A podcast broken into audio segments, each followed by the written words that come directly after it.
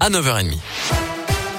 On commence avec vos conditions de circulation. C'est compliqué sur l'A7 en remontant vers Paris à hauteur du tunnel sous Fourvière avec un accident après le tunnel à hauteur de la porte du Valvert. Soyez prudents et patients dans le secteur. À la une, cette bonne nouvelle à Lyon, Fabrice, le SDF qui avait sauvé la vie d'un commerçant lors de l'incendie de sa boutique dans le vieux Lyon, dort au chaud depuis lundi. D'après le progrès, il a rejoint une résidence sociale à Lyon. Il a également trouvé un emploi. Un chef d'entreprise l'a contacté directement. Il commencera en janvier dans le secteur de la manutention. Autre bonne nouvelle, à Villeurbanne, cette fois, les huit familles qui occupent le gymnase QC vont pouvoir y rester. La ville a donné son accord. L'État va déployer les moyens de logistique et d'encadrement. L'actu, c'est aussi l'ouverture aujourd'hui de la vaccination pour tous les enfants de 5 à 11 ans. C'est ce que confirme le ministre de la Santé ce matin, Olivier Véran. Les premières injections vont pouvoir être réalisées.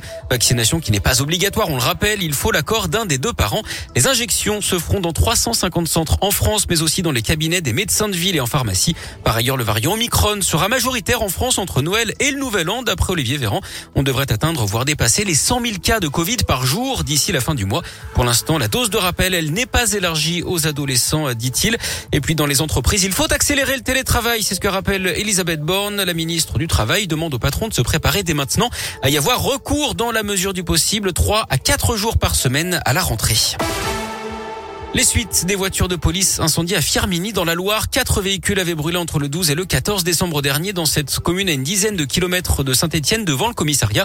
On vous en avait parlé sur Radio Scoop. L'enquête avance. Gaëtan Barallon, un suspect a été mis en examen. Oui, il s'agit d'un adolescent de 16 ans qui habite Saint-Etienne. Il a été mis en examen hier d'après le parquet placé sous contrôle judiciaire. Il a pu être identifié par la vidéosurveillance des traces de carburant retrouvées sur ses vêtements ont permis de confirmer ses soupçons.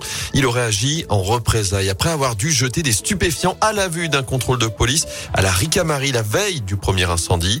Un deuxième Stéphanois de 16 ans, lui aussi placé en garde à vue ce lundi, a été présenté au parquet sous le statut de témoin assisté. Les deux contestent en tout cas les faits qui leur sont reprochés. À noter que l'adolescente de 17 ans qui avait fugué de Haute-Loire et interpellée en même temps qu'eux a été remise en liberté lundi après avoir été mise hors de cause. Merci Gaëtan. Le ministre de l'Intérieur Gérald Darmanin est lui attendu demain dans la Loire pour apporter son soutien aux fonctionnaires du commissariat.